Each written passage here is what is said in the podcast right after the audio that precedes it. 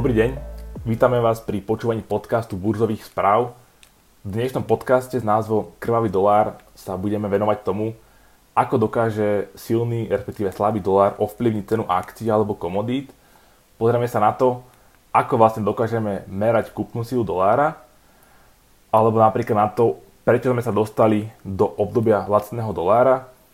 Ďalej sa porozprávame o tom, či je podľa nás možné, aby sme sa vrátili do zlatého štandardu a v neposlednej rade sa pozrieme na supercyklus komodít. To je bolo všetko, všetko k tomu úvodu. Dnešný podcast vám prináša Rado. Rado, ahoj. Čaute, čaute. A Mišo? Čauko, čauko.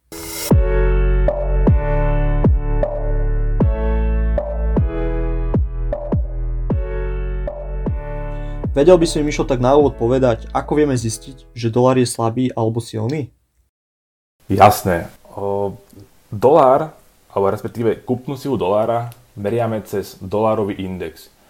A čo to vlastne je? Je to vlastne americký index, ktorý meria kúpnu silu dolára voči nejakému košu iných mien. A v tom koši týchto mien uh, sú meny ako euro, japonský jen, britská libra, kanadský dolár, švedská koruna a švajčiarsky frank. Čiže máme tam 6 mien a viac ako 50% ten zastúpenie má euro. To znamená, že ten dolár, dolárový index závisí v značnej miere od, od sily eura.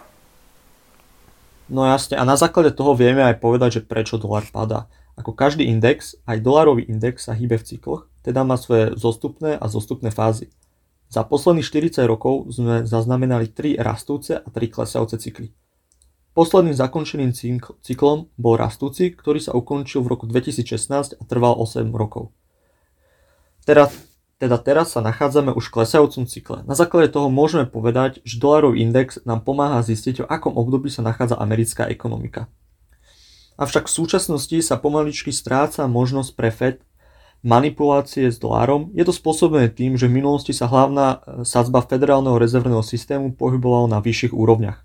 V roku 1981 bola táto sadzba na úrovni 18%, v roku 2000 respektíve pred dotkom bublinou to bolo okolo 6% a v roku 2008 pred finančnou krízou to bolo na úrovni 5%. A tu sa dostávame k tej pointe, keďže Fed znižoval pred finančnou krízou svoju sadzbu na 0. Následne medzi rokmi 2015-2019 Fed zvyšil túto sadzbu z 0% na 2,5%. Tým pádom môžeme vidieť, ako sa vytratil priestor pre manipuláciu a v roku 2020 sa sadzba znižovala z okolo 2% znovu na 0. Ešte pred pandémiou boli sadzby počas rastúceho cyklu na historicky najnižšej úrovni. V danom období dolarový index už nezaznamenal taký prudký nárast, v strede cyklu, ale viac sa predlžilo volatilnejšie obdobie na začiatku a na konci cyklu. A táto volatilita neprospiera samozrejme nikomu. Jasne, čiže povedal si nám nejaké tie cykly dolára a vedel by si nám povedať, že prečo sme sa dostali aktuálne do obdobia lacného dolára? No jasne, je to hlavne spôsobené tým, ako sa už povedal mm, na začiatku, že Fed znižoval hlavnú úrokovú sázbu na 0. Aj keď si niekto povie, že to nie je veľký pokles 2% na 0, tak pre banky a korporátne spoločnosti to znamená veľa. Dané subjekty sú už tak navyknuté na lacné peniaze, peniaze, že ak by Fed sa rozhodol zajtra zvyšovať sadzby, čo by len o 0,5%, tak by to bol veľký problém pre ekonomiku. Subjekty potrebujú čo najlacnejšie peniaze, čo najdlhšie ich dostávať, ale popri tom sa dostávame do začarovaného kruhu. Ak by prišlo k predbežnému zvyšovaniu sadzieb, tak by sa na trh dostala obrovská panika. Ďalším takým dôvodom lacného dolára je program Fedu na kúpu dlhopisov a expanzívna fiskálna politika americkej vlády.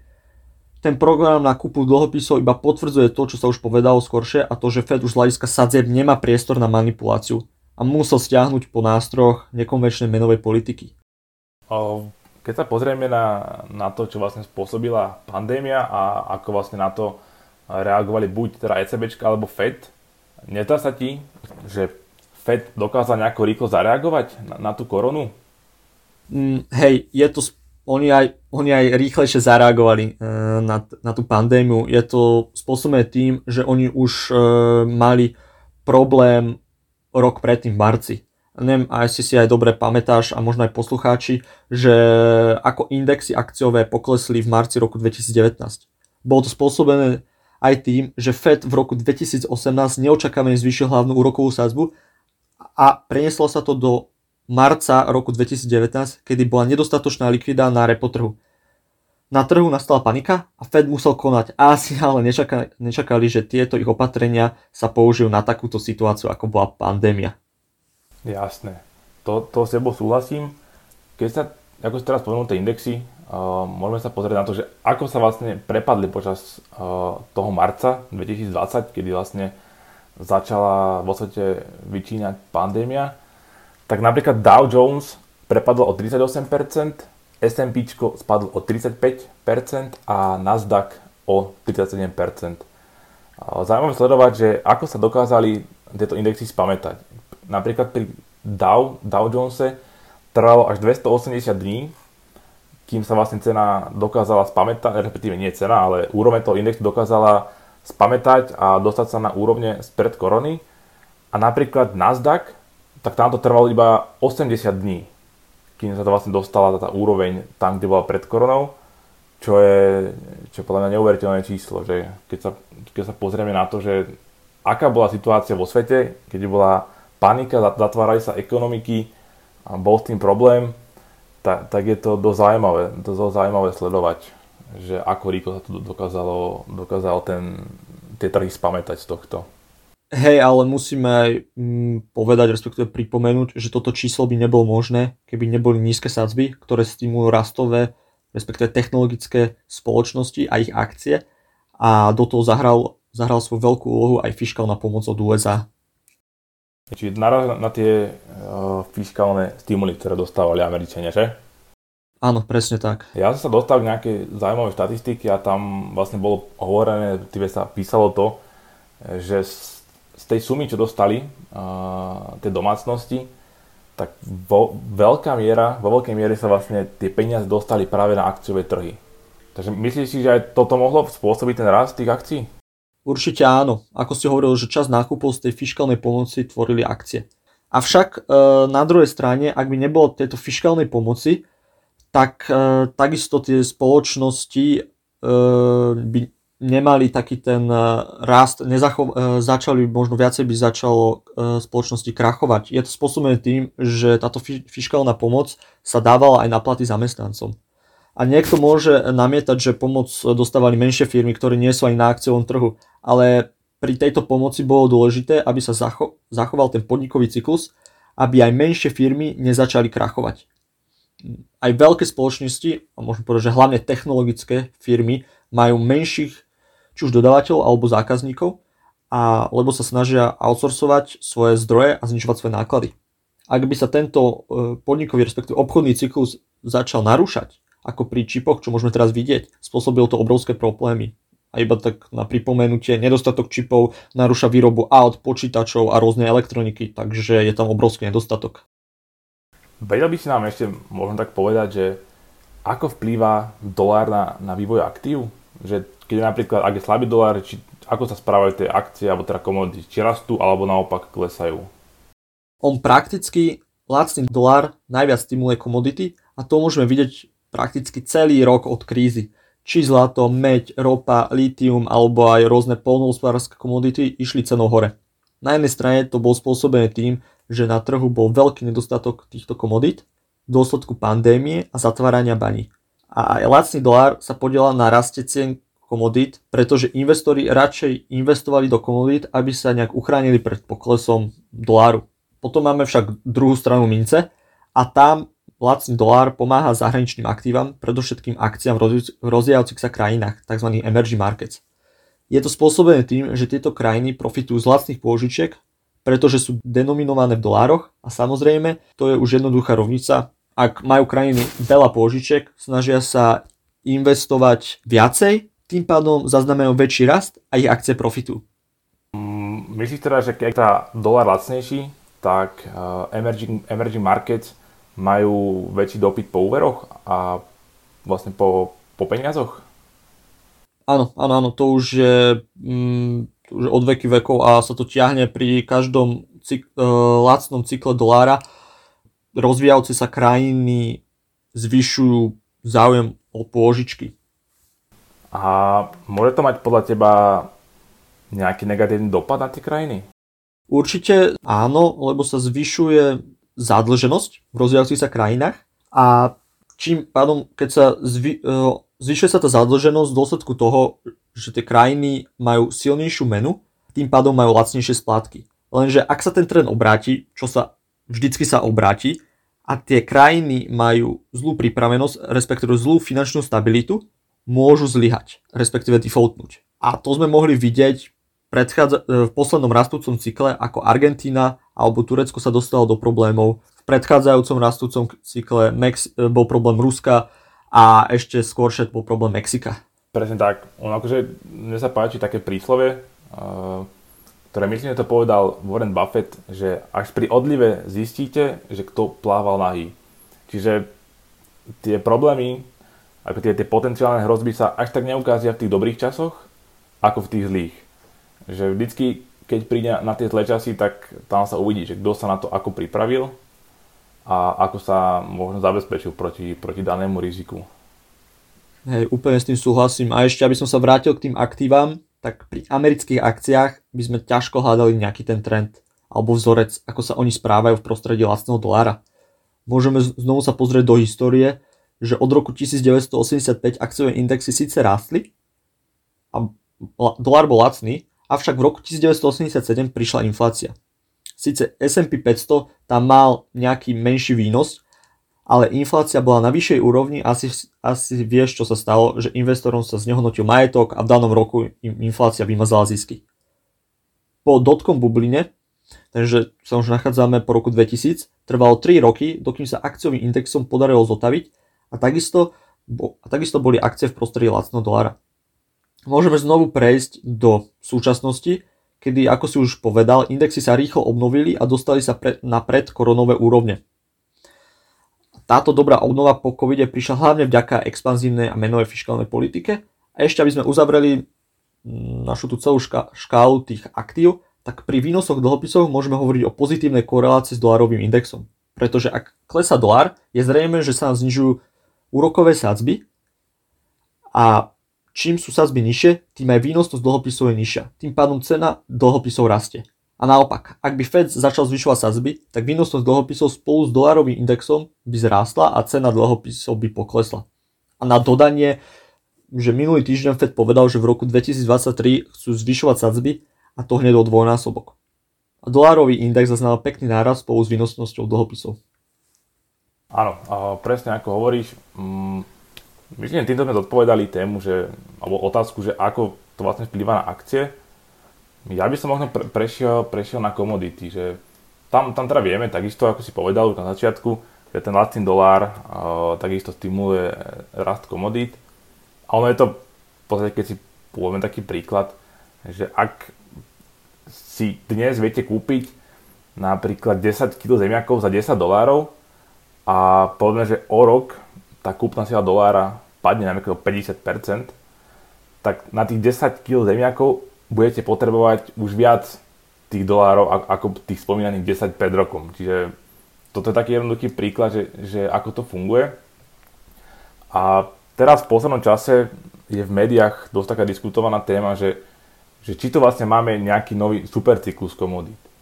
Hej, a, te, a teraz, že, čo to je? Lebo všetci vieme, že nie len teda komodity, ale podstate všetky aktíva sa vyvíjajú, respektíve pohybujú buď na bíčich alebo medvedích trhoch. Hej, čiže keď sú tie trhy bíče, tak investori sú optimistickí a tie ceny rastú. Ak sú medvedie, tak naopak investori sú pesimistickí a ceny tých aktív, či už teda akcií alebo komodít, ale aj ostatných aktív klesajú. A čo je to ten supercyklus, pretože toto supercyklus nie toto sú bežné trhy alebo bežné trendy. A supercyklus je vlastne vyvolaný vždycky nejakými e, štruktúrálnymi zmenami a v podstate je to akože v celom svete. A väčšinou to trvá pomerne napríklad až 10 ročia môže trvať taký supercyklus, ale vôbec nie sú nejaké časté. Za posledné 1000 ročie, čiže od 19. storočia,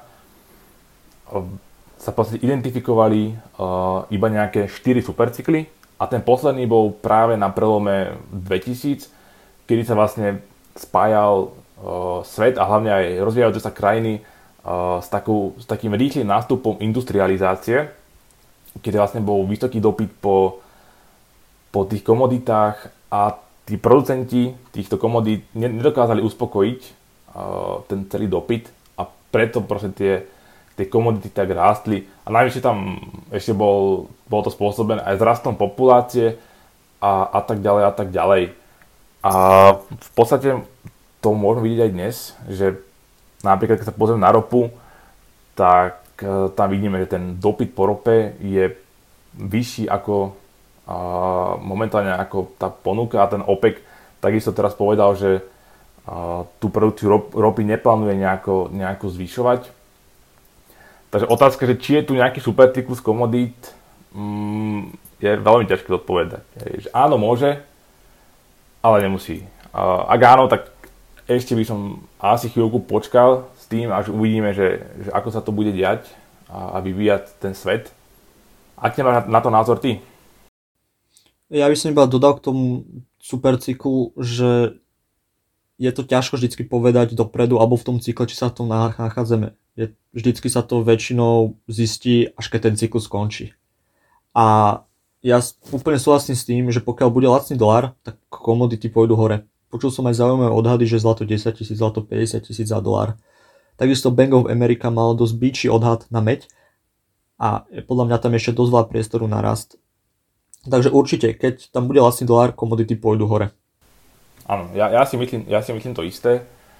A poďme sa teraz pozrieť na to, že čo spôsobuje lacný dolár uh, buď teda v americkej a potom v svetovej ekonomike. Takže hlavne sa zvyšuje zadlženosť a či už americká, ale aj svetová uh, ekonomika zo zreteľom na rozvíjajúce sa trhy, čo sme už spomenuli skoršie, zvyšuje sa zadlženosť všetkých ekonomických subjektov od domácnosti cez podniky až po jednotlivé štáty. Ak sa pozrieme teraz na americkú ekonomiku, tak hlavne počas lacného dolára sa súkromný sektor alebo celková, celkovo USA nehorázne zadlžil. A to aj vďaka pandémii, kedy k tomu napomohli mohutné výdavky. A už mm, tie rozvíjajúce sa krajiny sme si spomenuli, že oni počas toho lacného dolára oni sa prakticky najviac zadlžujú, je tam najviac to uverovanie. Jasné. A Ďalej by som sa ťa opýtal takú otázku, že či podľa teba spôsobuje lacný dolár infláciu? Áno, určite áno. A je, aj v súčasnosti je taký prípad, dostanem sa neskôršie k USA, ale preš, najskôr by som prešiel k Brazílii. Brazília už musela zvyšovať svoju úrokovú sadzbu ako jedna z mála krajín, a to z dôsledku rastúcej, respektíve vyššej inflácie. Teraz, ak sa dostanem na aspekte americkej ekonomike, tak e, ten lacný dolár bol vyvolaný tou expanzívnou politikou. Tá expanzívna politika má aj jednu takú úlohu a to je e, urobiť vyššiu infláciu. A pri, rastu, pri rozvíjajúcich sa krajinách, tak e, oni počas toho lacného dolára oni zažívajú boom. Je to spôsobené tým, že znovu tam tie lacné, použit, la, la, lacné použičky, je tam rast cien komodít. A keďže väčšina krajín sú exportéry komodít, takže oni prakticky sú na tom ziskové a zaznamenávajú rast. A nemôžeme očakávať, že keď naše HDP, respektíve keď náš HDP rast bude dosahovať 7% a inflácia bude na úrovni 1%, a že inflácia bude na úrovni 1%. To je teoreticky a prakticky nemožné. Ja s tebou súhlasím a ešte sa teda poďme povedať trošku o tej inflácii. Sú také názory, ekonómovia sa nevedia dohodnúť, či tá inflácia je prechodná alebo nie je prechodná. A podľa teba, ako to je? Je prechodná a dá sa vôbec nejako stlmiť? Začal by som mm, tou poslednou otázkou a že či sa dá stlmiť. Áno, dá sa stlmiť, ale z môjho hľadiska je to v súčasnosti viac ako nepravdepodobné. Hlavne kvôli tomu, že ekonomika, podniky, ale aj domácnosti sú závislí a môžeme to prirovnať ako keby boli drogovo závislí na tej finančnej pomoci, teda na, na lacných peniazoch. A v súčasnosti zvýšenie sadzieb a odobratie pomoci, čo by bol asi jediná možnosť na stlmenie tej inflácie, by spôsobil neuveriteľný domino efekt a krach spoločnosti. Lebo pred rokom Fed všetkých námosal, ale aj iné samozrejme centrálne banky A teraz nemôžu prísť a zobrať len tak im kvázi tie drogy, tie peniaze. Nikto na to nie je pripravený. Fed ani, ani, ani centrálne banky spolu, spolu s vládami nemôžu prestať. Aj keď Fed povedal, že v roku 2023 chcú zvyšovať sadzby, tak sú to ešte 2 roky a dovtedy sa môže ešte stať veľa vecí môžem iba tak povedať, že veľa investor sa bálo, či by Fed nezačal už teraz zvyšovať sázby, ale to je nepredstaviteľné. Fed si to uvedomuje, že tá inflácia je vyššia ako inflačný cieľ a takisto vedia, že väč, väčšia časť inflácie nebude prechodná a že ostane na vyššej úrovni ako predpokladali. Lenže ako sa už povedal, nemajú na výber. Ak by teraz uzavreli kohuti, tak by to spôsobil neuveriteľný problém. Viac spoločností by zlyhalo lebo ich finančná situácia nie je taká dobrá, ako si každý myslí. Možno iba je to teoretická možnosť, že pre, kedy by asi Fed naozaj by rýchlo začal zvyšovať tie sadzby, bol by taký prípad, keď by začal dolár voľne padať, jeho hodnota by sa strašne rýchlo znehodnocoval. Vtedy by prišla možno taká možnosť, že by Fed začal zvyšovať svoje úrokové sadzby. Ja, ja s tebou súhlasím v tomto, že ten Fed mm, sa v najbližšom období určite, alebo teda určite neplánuje nejako zvyšovať tie sazby, aj keď občas príde s nejakým vyhlásením, uh, ktoré sú skôr väčšinou také, také tie kačice, že príde, povie, že bu, bu, bu že OK, že vidí sa trošku prehrieva tá ekonomika, tak povie, že o, musíme to nejako trošku prehodnotiť, možno, že budeme zvyšovať, ale v konečnom dôsledku sa to nestane, pretože presne ako hovorí, že vie, aké by to malo následky, Čiže väčšinou on vám tak trošku príde tých investorov trošku tak, tak postrašiť. Nemyslíš si? Určite aj šťastie je to ich aj taký hlavný cieľ, že aby ľudia videli, respektíve mali na mysli, tí, konkrétnejšie tí investori, aby stále rátali s Fed, že môže prísť aj tá reštriktívna politika. Ale z môjho hľadiska je to v súčasnosti viac ako nepravdepodobné. Aj keď vedia, že tá inflácia mm, z veľkej časti nie je prechodná. Jednoznačne. O, ako si práve do 2023 ešte veľa vody pretečie a, tam bude zaujímavé sledovať, že, že čo sa bude diať. Či náhodou 2023 nebude rok 2025 a, a tak ďalej a tak ďalej, tak uh, potom sa na tom môžeme povoliť znova. A keďže vlastne pri, pri uh, týchto úrokových sadzbách a možno zvyšovaní, čo samozrejme je uh, určitý problém, podľa teba môže, môže sa svet vrátiť do zlatého štandardu? Určite je to jedna z možností a určite sa na tým možno zamýšľajú, lebo keď sa pozrieme do minulosti, myslím tak 508 rokov dozadu, tak v tých časoch sa prechádzalo od zlata ku bankovkám, ku strieborným a zlatým minciam a tak ďalej sa ten kolobeh točil. Takže bola by to jedna z možností, ako vrátiť dôveru ľuďom, že dolár má hodnotu a naozaj niečím je krytý. Avšak či reálne by Fed naozaj išiel do, do tej možnosti, že do toho zlatého štandardu, tak ako sme ho poznali v minulosti a so zreteľom, že Čína má veľa, strašne veľa zlatých rezerv a ja si myslím, že by sa im ešte viacej tak priblížila na tú ich úroveň a bol by ešte ich väčší taký super. Jasne, ono treba akože povedať, že, že v, poslednom, v posledných rokoch uh, by som povedal, že čoraz viac ekonómov ktorí začínajú hovoriť, že, že nebude to dolár, ale bude to čínsky jen, respektíve Čína, ktorá bude tou hlavnou svetovou ekonomikou do budúcna. Ale to je takisto ešte budúcnosť. A ešte tej otázka zlatému štandardu, je to presne ako tak, že ja takisto myslím, že je veľmi nepravdepodobné, že by sa vrátil zlatý štandard v takej forme, ako sme ho poznali. Čiže že, plný, že úplný štandard zlatý, teda že 100% bude kryté zlatom, to takisto nemyslím. Možno len, len nejaké čiasto, čiastočný zlatý štandard. Ono, akože, aj keď sa pozrieme na to z toho historického hľadiska, tak ešte žiadna mena tu není od, od začiatku až do teraz. Vždycky to má nejaký začiatok a vždycky to malo nejaký koniec. Čiže ono je to veľmi ťažké povedať, ale určite by to bolo, určite by to bolo zaujímavé. Iba na dodanie, že Fed sa chystá zaviesť digitálnu menu a spolu s ňou aj iné centrálne banky to chcú. A tým pádom možno by tu bola taká možnosť, že by ten, ten digitálny dolár, keďže ho vedia lepšie kontrolovať, by dokázali navia- naviazať na zlato. Taká jedna z takých možností, že ako je možno ten súčasný zlatý štandard by vyzeral. Mm, to, je, to je celkom zaujímavé. A tu sa vlastne dostávame k záveru podcastu um, a posledných pár otázok. Um, ako si myslíte, že sa budú vyvíjať komodity do budúcna? Tak pri komoditách očakávam, že dokým bude lacný dolár, tak ich cena pôjde hore. Aj keď mali teraz súčasne bol, v súčasnosti bol taký menší pokles, ale očakávam, že naďalej budú rásť, lebo aj tá inflácia je dosť vysoká. Ľudia chcú sa niečím kryť, má naozaj tú hodnotu, napríklad zlato. Takže ja očakávam pri nich, že by ešte, ešte, ešte by mohli porásť. Ja si vlastne myslím to isté, že tie komodity a do, dokedy vlastne Fed nezačne nejako zvyšovať tie úrokové sadzby, by mali rásť. A tak presne ako si povedal, teraz v posledné týždne mali taký horší týždeň trochu, horšie teda obdobie trošku, trošku nám klesli, okrem tej ropy, tá vlastne ide hore. Ja treba povedať, že drahé komodity sú do istej miery problém pre, pre krajiny, ktoré sú vlastne na nich závislé, ako napríklad Čína, ktorá je vlastne komoditná veľmoc vo svete a má také pomerne, som povedal, také silné slovo.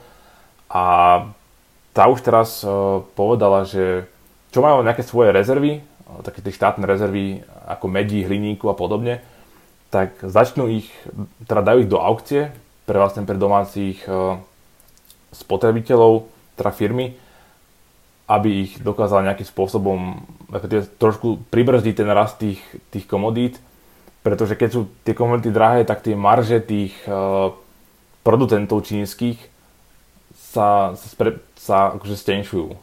Že je tam, pre nich je to aj, dá sa povedať, že menšia ziskovosť. Hej, presne, úplne, úplne súhlasím. Dobre, uh, to sme teda povedali k tým komoditám.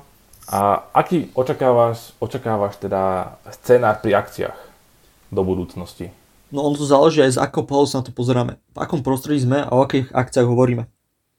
Ak sa napríklad dostaneme do kože európskeho investora, tak máme dve možnosti. Prvá možnosť je, že v prípade začatia cyklu lacného dolára začne pre, predávať naše investície v USA a presunieme ich do Európy. Alebo do rozvíjajúcich sa trhov, respektíve do emerging markets. To záleží od toho, ako máme to prostredie dobre zmapované. Druhá možnosť, druhú možnosť máme, že začneme hedžovať. Pri hedgingu sa snažíme zabezpečiť proti poklesu hodnoty dolára. Teda môžeme zálesno investovať v amerických dolároch na americkej pôde, napríklad môžeme nakupovať americké akcie. Na druhej strane budeme hedžovať a budeme predávať dolár, respektíve nakupovať euro a vyhneme sa stratám z poklesu dolára v prípade našich investícií do amerických akcií. To je asi tak, to je tá prvá možnosť, že keď e, sa na to pohľadám z európskeho investora, a oč- ako očakávam, že by tie akcie mohli ísť, takže je to znovu, je to záleží aj od toho, že čo bude prevládať viacej z hľadiska tej európskej strany. A keď sa na to pozrieme z tej americkej strany, tak tam očakávam, že americkí retail investori stále vnímajú zahraničie, respektíve akcie, zahrani- zahraničné akcie ako rizikové. A je to skôr taká psychologická hra, keďže oni si myslia, že akciový trh mimo USA je podradnejší, je na horšej úrovni ako v Amerike tým pádom oni stále majú záujem investovať u seba doma a nemajú vôbec záujem investovať mimo USA. Aj, a tomu ešte nahráva aj jedna vec, že dolár je lacný a im by to strašne stiažilo investovanie v zahraničí. Takže aj z tohto hľadiska si myslím, že z tej americkej strany, že oni stále budú investovať do tých svojich akcií na tej americkej pôde a môžu, môžu tie akciové indexy stále naraz tak, ako to bolo aj v minulosti. Lenže problém môže nastať pri inflácii. Ako tomu napríklad bol v roku 1987 a v, súčasnosti tiež tomu smerujeme, že Fed odhaduje, že inflácia by mala byť pre rok 2021 na úrovni 3,4%. A bude tu, teraz bude to zaujímavé sledovať, či indexy dokážu prekonať svojou ročnou výkonnosťou infláciu. Lebo ak nie, prejde, pri, prišli by o svoje zhodnotenie na tom akciovom indexu a ešte by aj stratili. Jasné. Ďakujem za, za tvoj odhad a týmto vlastne sme vyčerpali celý náš podcast. Rada ti ďakujem za tento podcast a vidíme sa pri, počujeme sa pri najbližšom podcaste. Ja ďakujem tiež a teším sa na budúce. Ďakujem, ahoj. Čauko.